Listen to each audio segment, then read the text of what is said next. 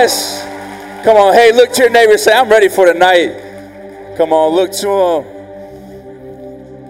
him. Say, you ain't ready. You ain't ready. Hey, stay standing real quick. I know. I did that on purpose. I let you sit. I did it on purpose. Hey, I'm gonna do something a little, little weird, but I, I feel man, I don't know. I just I feel so deeply in my heart that the Lord wants to move tonight. That the Lord wants to do something powerful. I don't I don't know what you walked in here with. Oh, by the way, I'm Andrew Matrone. Uh, I'm on the young adult staff now. If you didn't, if you weren't here last week, so good to be with you guys.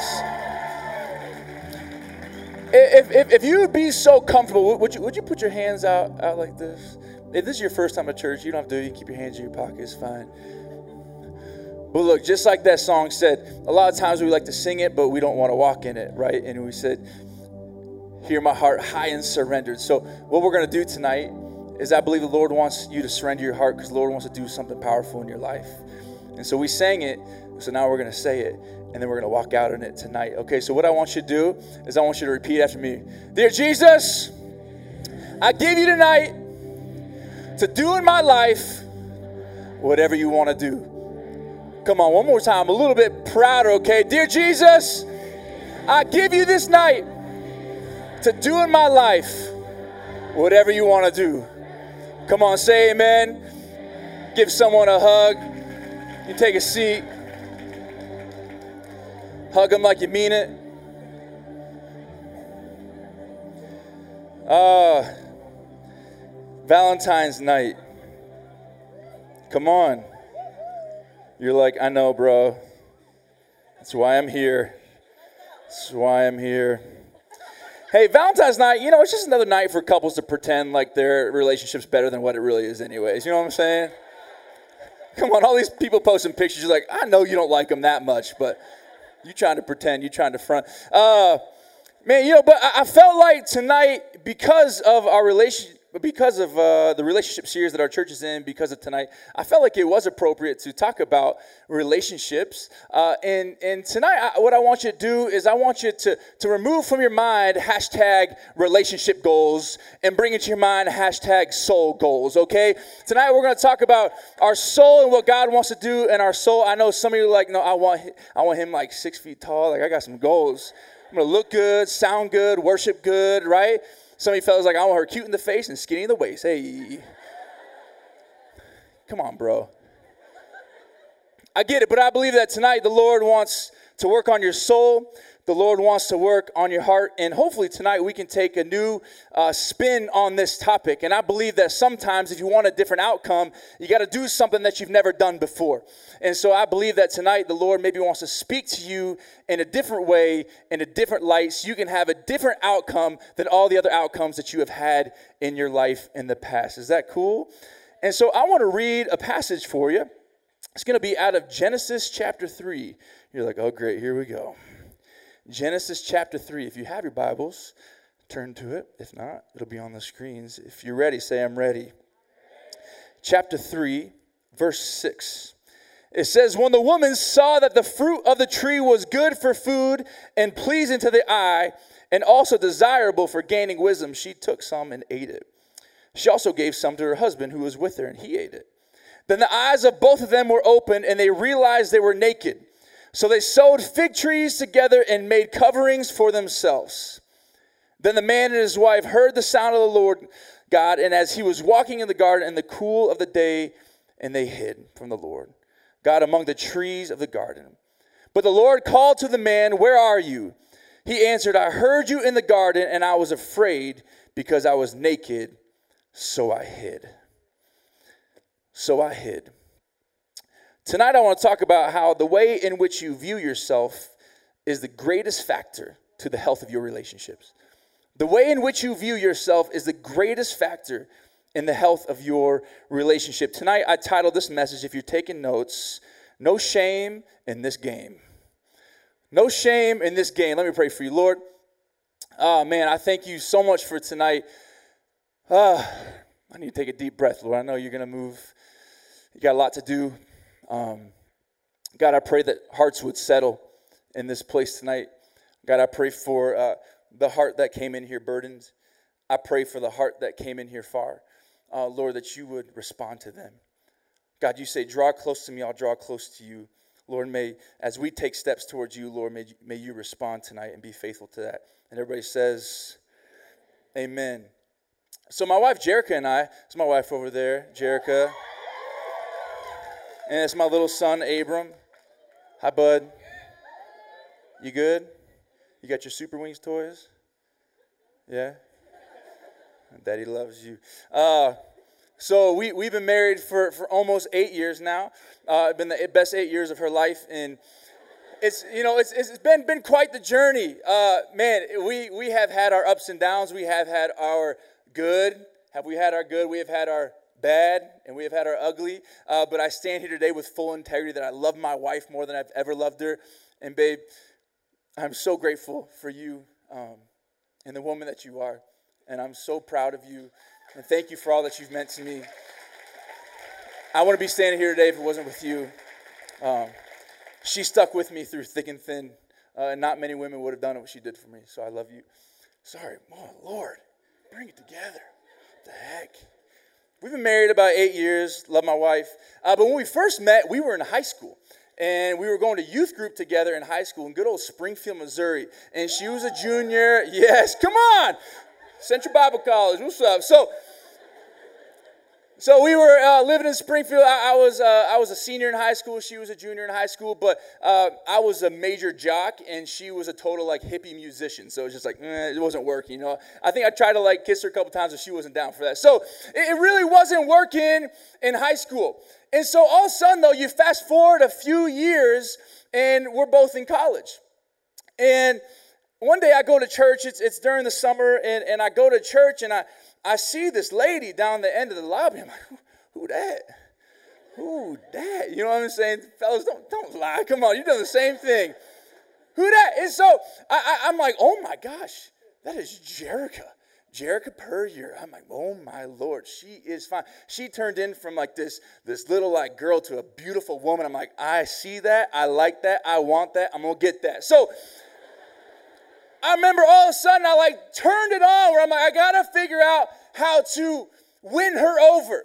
And you know how it is when you like somebody, you know how it is, you got a crush on somebody at young adults, like you fix yourself up and you put yourself in a position to be seen by that person, right? Don't that, come on, you know what it is. You watch where that person's sitting and you make sure and sit two, two rows in front of you, like, you haven't prayed for anybody in 15 years, and you're like, praying for your friend, whisper in her ear, like just, just act like you're crying. Come on, please. I need this. I need this. you know, we've you've done it. That's why some of y'all sit in the front row. Uh, just kidding, just kidding. That's great. But I, I remember I did that at, at a camp because we, we served in camp together. That, that's why you need to serve in youth ministry because that's where you're going to find your mate. So please serve in youth ministry. Uh, but we, we served at a camp together, and, and I remember doing that. I remember standing in line in front of her so that she could see me. And I looked behind, and she was like talking to somebody else. I'm like, come on, look at me, right? But I remember putting myself in, in a position to be seen by her and, and nothing was happening. And you know desperate times call for desperate measures you know? When, when you, it's a last ditch effort for that person to see you and respond to you. And so my brother was actually dating uh, her roommate at the time who's actually his wife now. This was jerica's roommate and i was like bro i need help okay? I'm, I'm to come to jerica's house with you. He's like, what do you no you're not. I'm like yes i'm coming to the house with you all right and so I I just show up at her house. I don't know what I was thinking. I just show up at her house and she's not there. And so I'm sitting on the couch with my brother and his girlfriend, and I'm like, I don't know what to do. And so I texted Jerica. I don't know why. I texted her. I said, I'm at your house. and all she said back was, You're weird. And that was it. Like we didn't go on another date for like three months. We that was absolutely it. But fast forward, uh, we I ended up taking her out. First date, Ocean Zen. It was great. Springfield, Ocean Zen, whatever that is. Seafood in uh, Springfield, Missouri. But it was great. We enjoyed it. Uh, we dated. off and on for a couple years. You all know what that's like. Sorry, babe. I was immature. I needed some work on my life. Uh, but then we got engaged. A few months later, we got married, and the rest has been history. So I just want to share a little bit of how we got together, okay? That story really meant nothing to the sermon, but I just want to tell you something. Let you in.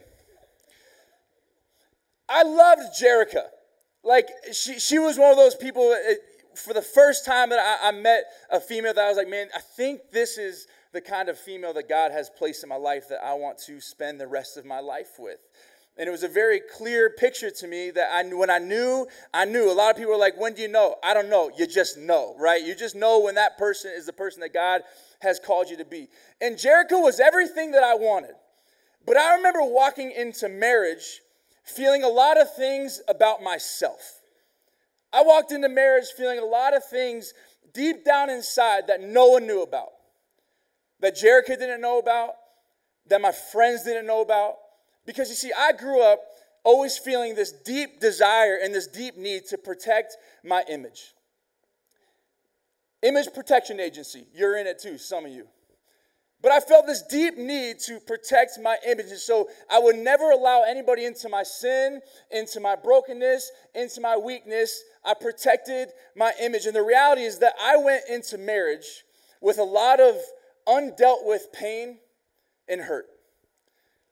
Some self inflicted, some not. But I went into marriage also with some sin patterns that I had never told anybody about. My wife didn't know, no one knew about because I was too afraid to let people in because I, I had to protect my image.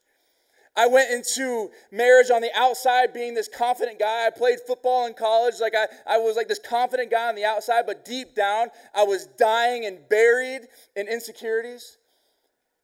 But and I remember I had this thought in my head that once I get married, those kind of feelings will subside because I, am I'm, I'm connecting with somebody that is going to bring value to my life. And I had this thought that I'm going to rescue my damsel in distress. I'm going to be her knight in shining armor, and we are going to ride off into the sunset, and we're going to leave all of our junk behind. That the new life has come, the old is gone. Psych. That I went into marriage thinking that everything was going to change, that all the things that I felt about myself, all the deep issues and struggles and hurts and pains that had gone undealt with, that somehow it was going to heal within my marriage. And because it didn't, I ended up walking around with a lot of shame because I felt like a major fraud. And the bigger fraud that I felt, the more that I hid. And the more that I hid, the more ashamed I became. Like this vicious cycle, right? I felt like a fraud, and so I hid, and I felt shame. And I felt more like a fraud, I hid, and then I felt like shame. You see, shame played a major role in the unhealth of my relationships. Unhealth played a major role in some of the unhealth that I brought into my marriage and that we had to work through in our first few years. See, there are many people in here tonight where shame has played a major role in the unhealth of your relationships. When it comes to friendships, dating, engagement, marriage, shame has played a major role in the unhealth of your relationship.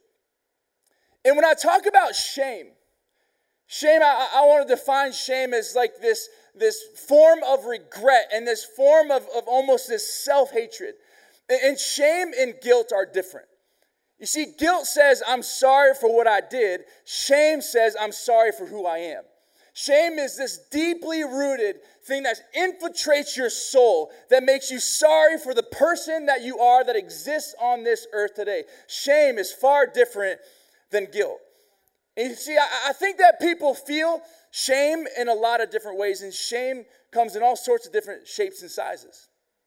So there's a lot of people who shame for you is a self inflicted wound. You did something, you said something, you lived a certain way, you did some things you shouldn't have done, or didn't do some things that you should have.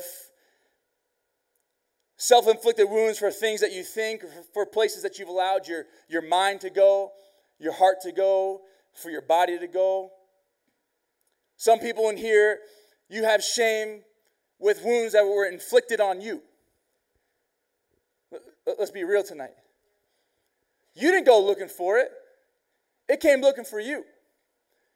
You feel shame for the anxiety that you feel, the depression that you've experienced, the OCD, or the suicidal thoughts. Someone hurt you, abused you, betrayed you, cheated on you. And we have these moments where we experience all of the shame. And, and, and, the more that we experience it, the more it goes undealt with, the more we begin to listen to the language of shame. You see, shame says that you're unwanted. Shame says that you're a fraud. Shame says that you're inadequate, that you're defective, that you're flawed. That's the language of shame. See, shame says when it comes to relationships, take what you can get because if someone really knew you, they wouldn't want the real you. Shame, shame, it screams at you. I know the person that you want. I know the person that you dream about. I know the person that you journal about and you pray about. But the person that you are does not deserve the person that you want. And that's the language of shame. And so, what we do is the more we feel it, the less we allow people in to our lives, into our souls, into our brokenness, our hurts, our pains. You see, I believe that shame is the ultimate detractor to being the person that we desire to be in relationships. It's the ultimate detractor. Because shame causes you to bury and hide who you are, therefore, not allowing intimacy to take place in relationships. Hear me. Where there is shame, there can be no intimacy. And I'm not talking about physical intimacy okay i'm talking about the intimacy that, that deep down inside even fellas like deep down inside when, when, we really think about the things that we want in life the intimacy that's mental spiritual emotional where there's shame there can be no intimacy because shame turns us inward and pushes people out keeping us from experiencing one of the deepest innate desires that we have in our lives which is to be known the more i hide the less known I am. The less known I am, the less intimacy that I can experience with people in my life. For some of you, let's be real, shame has trapped you, shame has abused you, shame has used you. And I believe that you came here tonight because you're done with it. Like you, you're, you're over it. You just don't know how. But you showed up tonight because you're saying, I, I know what God has placed in my life. I know what God desires for me when it comes to relationship, and no more. We're going to do that tonight. We're going to get there.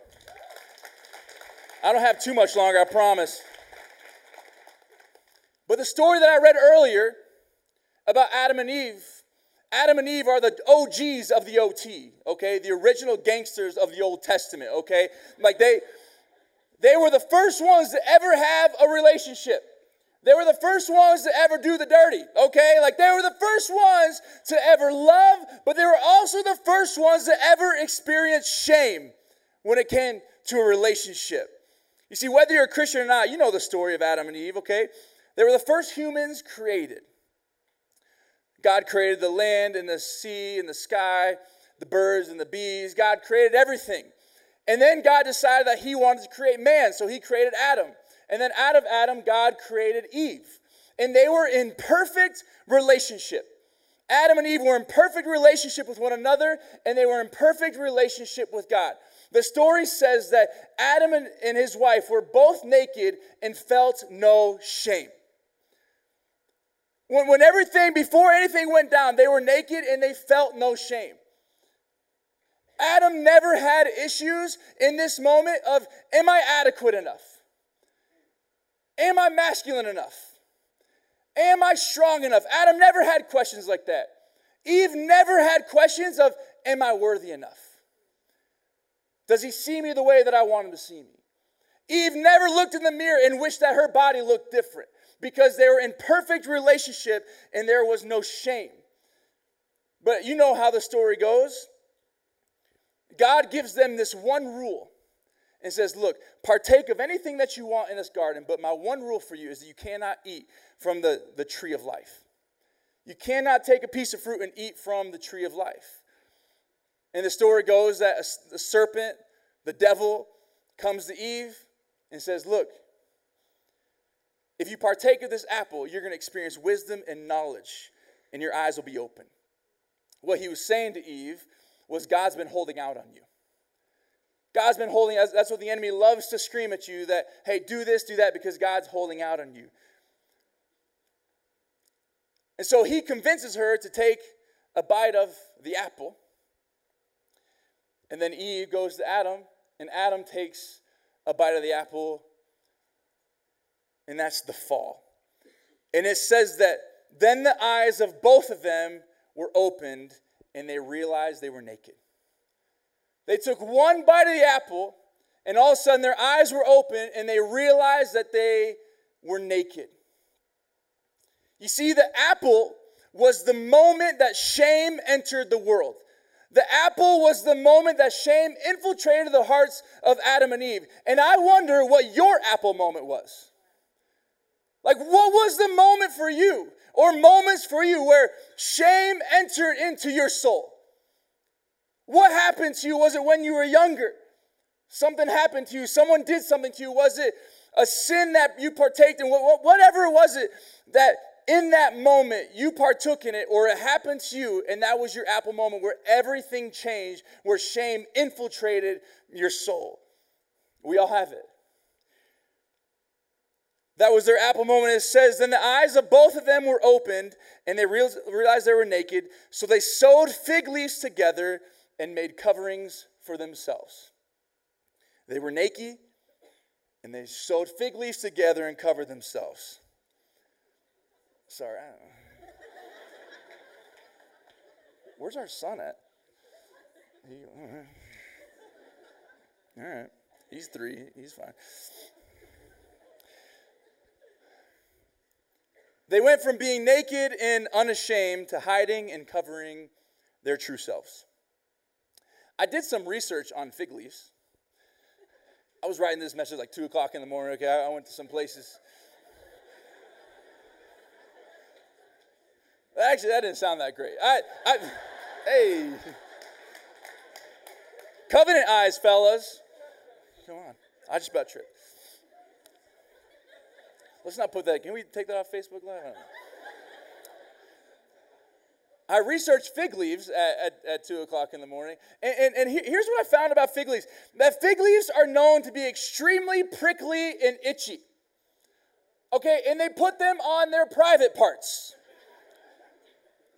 So fig leaves were extremely uncomfortable. In other words, what they were hiding behind was not sustainable and would not last. What they were covering themselves to cover the shame was not sustainable and would not last. What you are using to cover your shame and hide your shame is not sustainable and will not last. It might for a moment, it might for a season. That person, that facade, it might last for a moment, might make you feel the things that you desire to feel, but it will not last and it will not sustain you. You see, they hid in a specific way. The shame was the same, but we hide, I think, a little bit different. You see, we hide, maybe when we feel shame, we hide behind our phone. We hide behind Netflix. I don't know.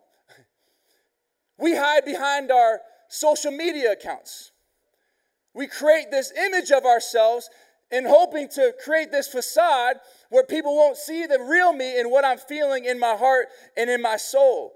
You see, we hide behind our body image that if I look a certain way, if I work out enough, if I look cute enough, if I look sexy enough, if I look muscular enough, however I might look, if I look good enough, then people will see me how I see myself when I look in the mirror as far as my body image goes.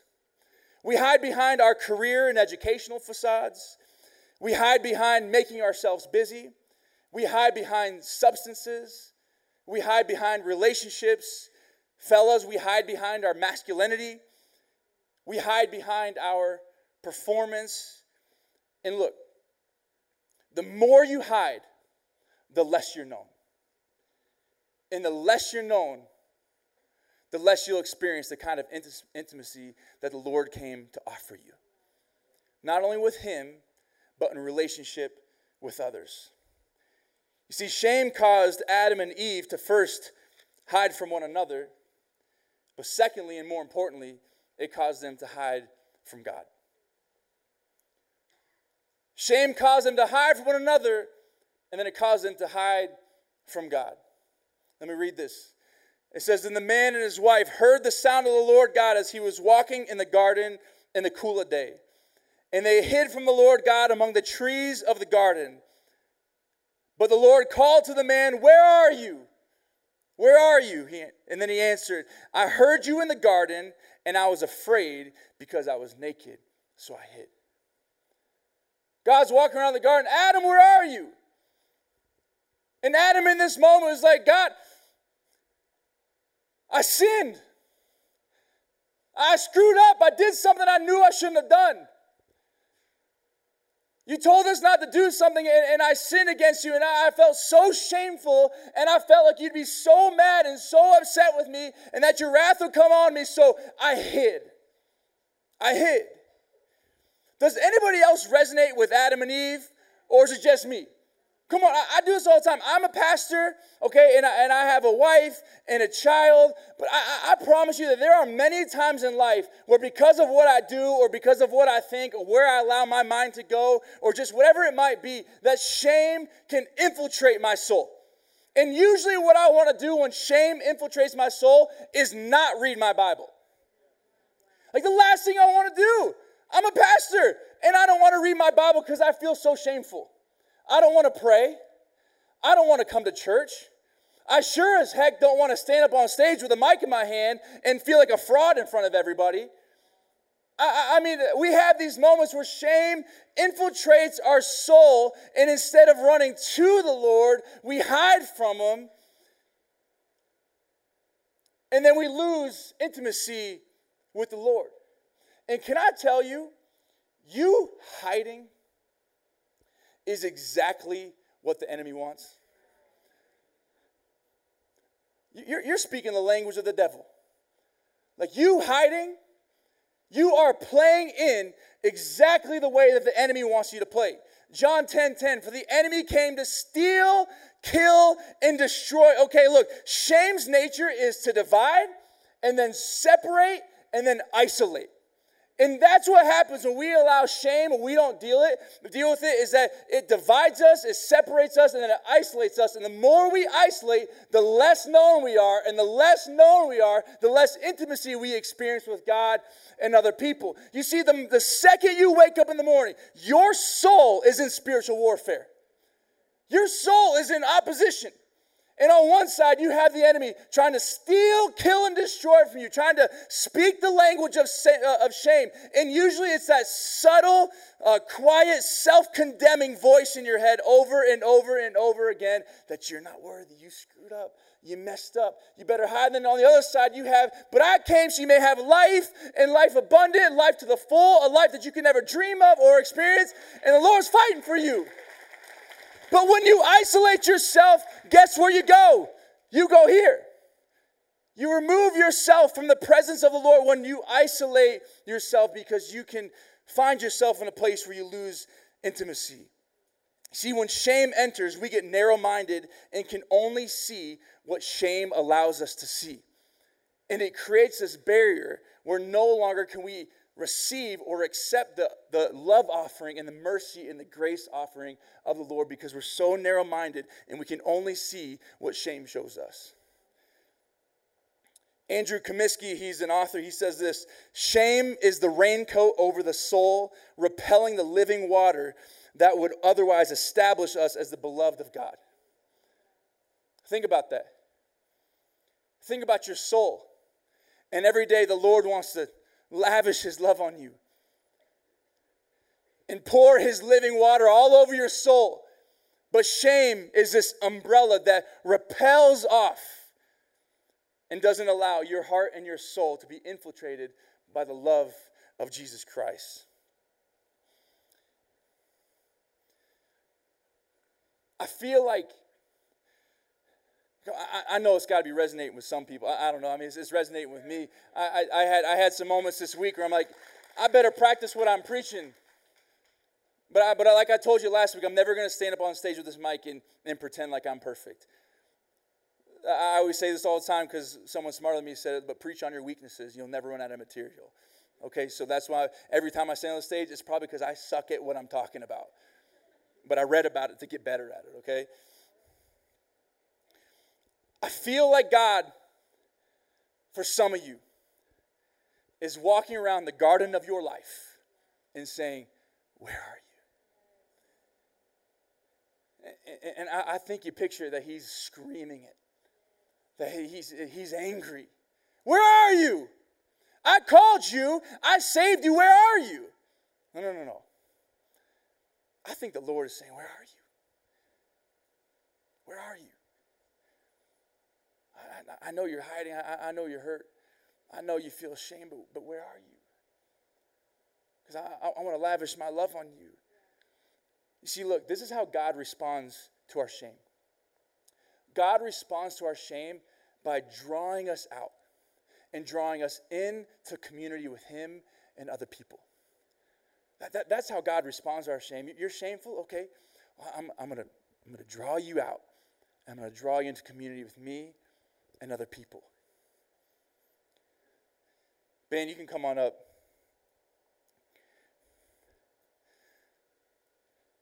Look, I, I feel like tonight, um, man, the, the, team was praying and just believing. And, and, and if you don't really know us or, or understand what we do, this is our full time job. And a lot of times we spend time just interceding for you guys. You don't have faith for yourself, that's okay. Come here, we'll have faith for you. But I feel like there's some of you in here tonight where you've been having some issues of intimacy with the Lord.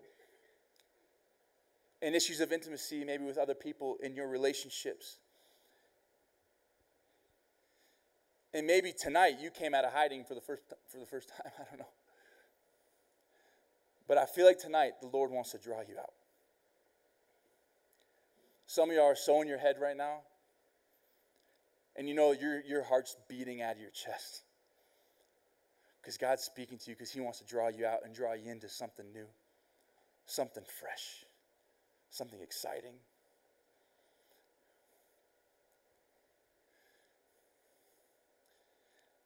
My favorite part of this story and whenever I, I, I, preach on a story, I, I read it probably 30, 40 times over and over and over again. And every time I read it, God just like speaks something different. If you're not in your word, you're missing it, man. You're missing it because God wants to speak to you. And if, if you're not getting it the first time, read it again. He'll speak to you. And so I was reading this story about Adam and Eve, and I've read it a thousand times. And and, and, I've read this one line, and, and you've heard it, and you, you know probably the implications of it. If, I'm not going to tell you something that you've never heard before. But this one line that I'm about to read you should explain God's love for you. It should explain the entire gospel in one sentence to you. And if you respond to this one sentence, if you hear this one sentence and receive it and trust that God said it and He meant it, it could change your life. Let's read it. I'll put up. Hopefully, this is good, all right? The Lord God made garments of skin for Adam and his wife and clothed them. You're like, oh, that's, I don't know. It's not all that good. Let me read it one more time. The Lord God made garments of skin for Adam and his wife and clothed them. You see, God looked at the clothes that they were currently wearing and said, That's not going to sustain you. That's not going to fulfill you. That's not going to bring the life to you that you deserve. And so God removed that and God put on new garments, garments that would last. And you see what's important to know about this if you haven't been to church and you don't understand what this passage really means, what the scripture really means, is that think about it. It was animal skin. And for God to use animal skin, that means that an animal had to be sacrificed to cover up the shame. Well, fast forward thousands of years later, guess what? There was another person, a perfect lamb that was sacrificed to cover up your shame. And in a moment, when he breathed his last and said, It is finished, he took all your shame, all your pain, all your hurt, all your depression, all your anxiety all your sin, all the things that happened to you. He took them. He scorned the shame of the cross. But Andrew, I, that, that makes sense. But but God's got to be mad at me. Like the the language of shame is my language. It's all I know how to speak. It's all that people have spoke over me. It's the only language I know. All I feel is unworthy. Can I tell you something? Don't mistake the voice of shame for the voice of God. Don't mistake the voice of shame for the voice of God. God has never looked at you and said you're unworthy. Isaiah 62 says that he delights in you, that he's pleased with you, that in your darkest hour that he still delights and he's still pleased with you.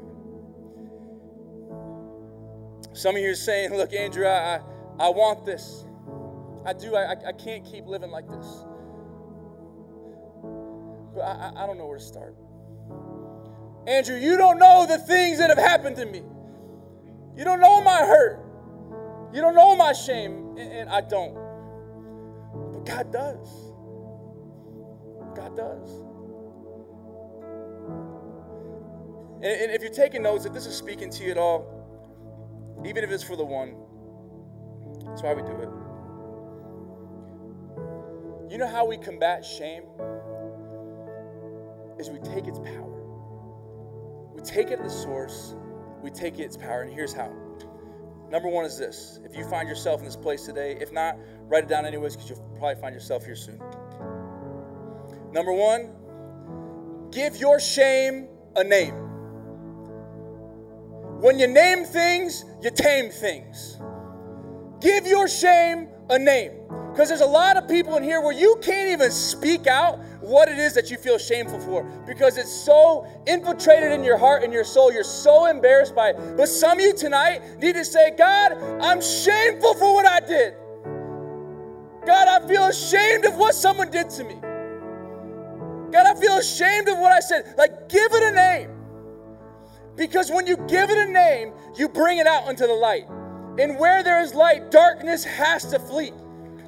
You're sitting in here and all this shame is inside of you. Well, you know what? You know what grows in the dark? Shame grows in the dark. And you're sitting in here with shame, but when you begin to give it a name, you begin to expose it, you take its power. Because you allow the Lord to work. That's number one. Number two is this give your shame a name. Number two, expose your heart to God. Expose your heart to God. When we hide, we limit God's power to move. I wrote this down. God desires to bind up the brokenhearted and set captives free, but how can we transform our brokenness into wholeness if we consist on concealing? That was why the Lord came to give you life and life abundant, to mend the brokenhearted, to set the captives free. Expose your shame to the Lord. And here's the third one. This is the one that I hate. Expose your heart to others you can trust. Expose your heart to others that you can trust. Let me tell you something. Vulnerability chokes out shame. It, it, it takes away its oxygen. I want you to think about shame. And I want you to think that as you begin to expose your heart to other people, I want you to think of that shame losing its oxygen and literally UFC style rear naked choke losing itself.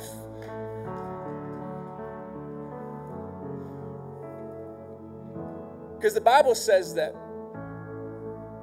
when we admit our sins to the Lord, admit our shame to the Lord, that He's faithful and just to forgive. But when we confess to others, that's when healing takes place. Look, God, if, if right now you begin to pray, God, forgive me of my shame, uh, just like that. As far as the east is from the west, He'll throw your sin. But if you want true healing, you confess to your brother, you confess to your sister. Chad Brugman said it best you can have freedom or you can have secrets, but you can't have both.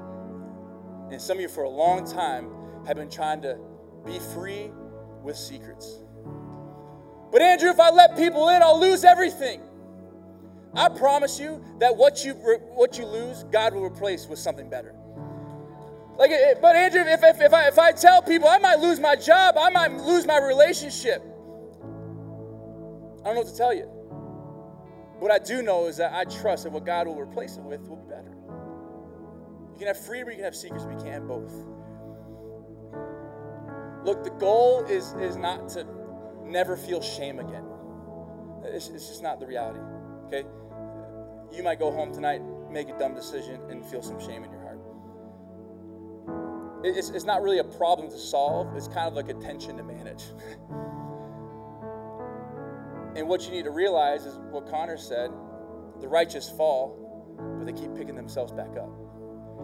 So when you do have those moments of shame, what do you do? You give it a name.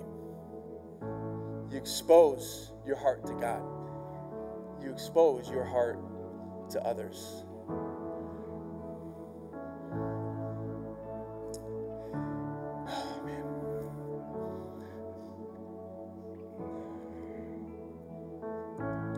I wasn't going to read this, but I brought this up here to make myself accountable. So. So, about a year ago, when I was in my darkest season of life and shame had infiltrated my heart for probably about two years, and I had no freedom. Someone sent me to, to Florida to do a five day intensive with a counselor. That's how Jack, I needed five straight days, y'all. And, and I, I went just filled with shame shame as a husband, shame as a father, shame as a pastor. My heart and soul was destroyed.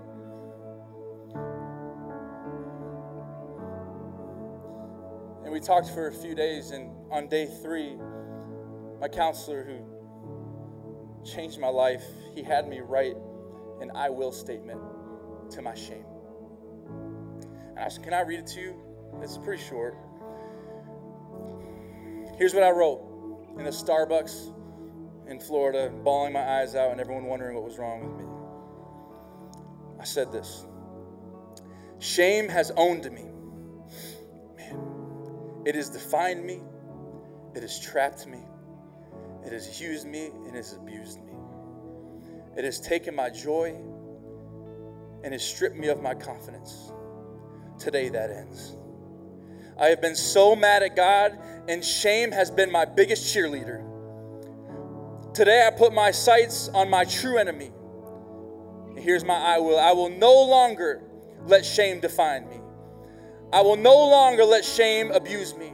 I will no longer be trapped in the belief that my circumstances, my job, my wife, my sin define me. I am a new creation. The old is gone, the new has come. God, I trust you. I believe you. Shame has no hold on me.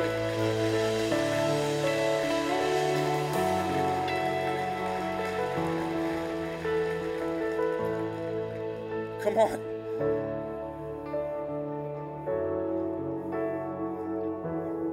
This is real life, y'all. We don't have to pretend, we don't have to protect our image. Pray for you, Lord. I,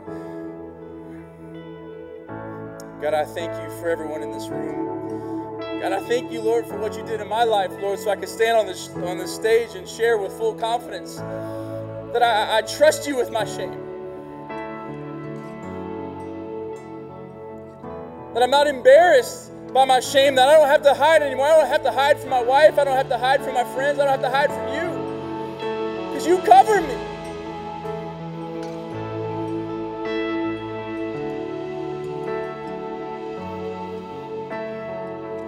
God, you're so good.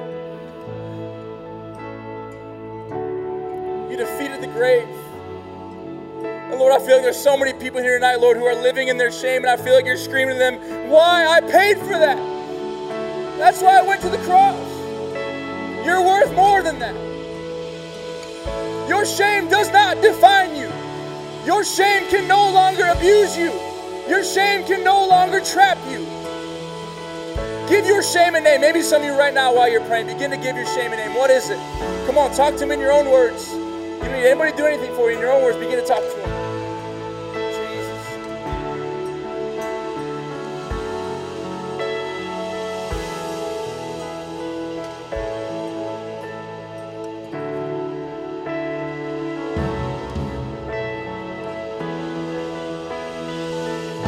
Come on, talk to him.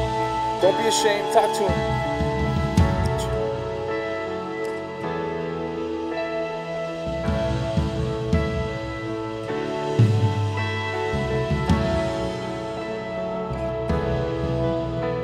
With heads bowed and eyes closed, you're sitting here tonight and you're like, man, if I'm being completely honest with you, Andrew, this is me.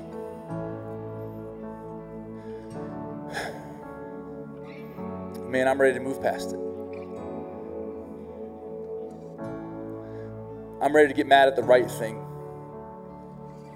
Not mad at everyone else, not mad at God. I'm, I'm ready to get mad at the right thing, get mad at shame. And I'm ready to start moving the ball down the field. Change my destiny. You're in here tonight and you're saying, you know what, Andrew, I've been living in this shame. Would you just slip up your hand? Oh, man. Wow. Wow. You put your hands down. If everyone would just stand to your feet.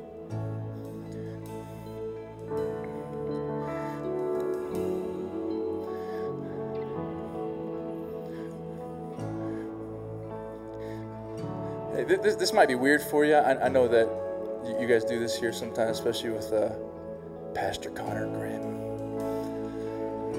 Um, but I feel like the Lord, Lord wants to do something special. But I feel like for some of you, raising your hand just wasn't enough.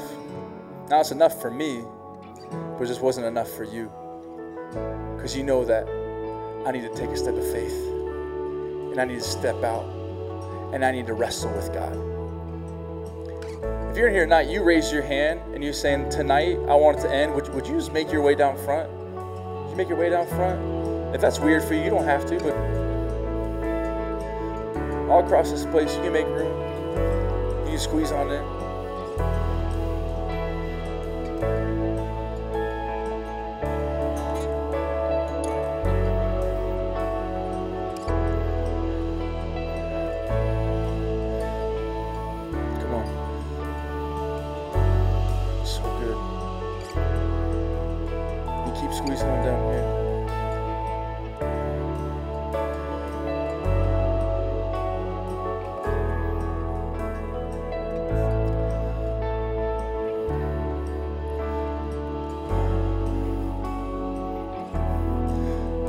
All right, man, here we go. We're about to wrestle with the Lord. Not wrestle against him, we're going to wrestle with him. We're going to fight shame in this moment. So if you're down here, I just want you to lift your hands, lift your hands up, and I want you in your own words, just begin to talk to God. Come on, cry out to him. Cry out to him in your own words. Come on, begin to tell him.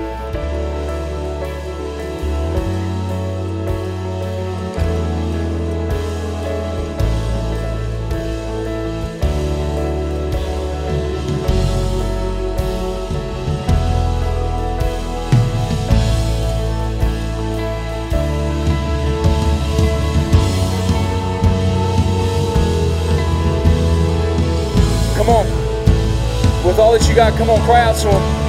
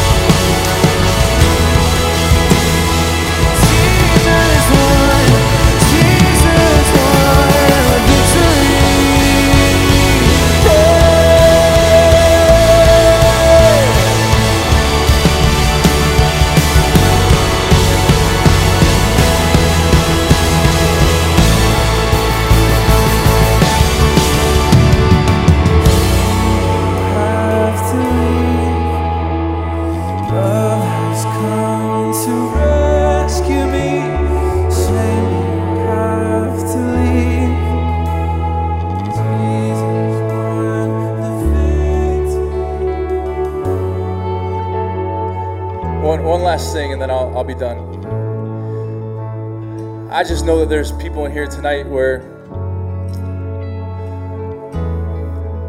something was done to you that was just flat out unfair. Someone stole something from you. And when I say that, I'm meaning sexually. Someone stole something from you. This isn't just females in the room. Statistics would show that maybe that's more. But there's plenty of men in this room who something was stolen from them. You've carried around a lot of shame.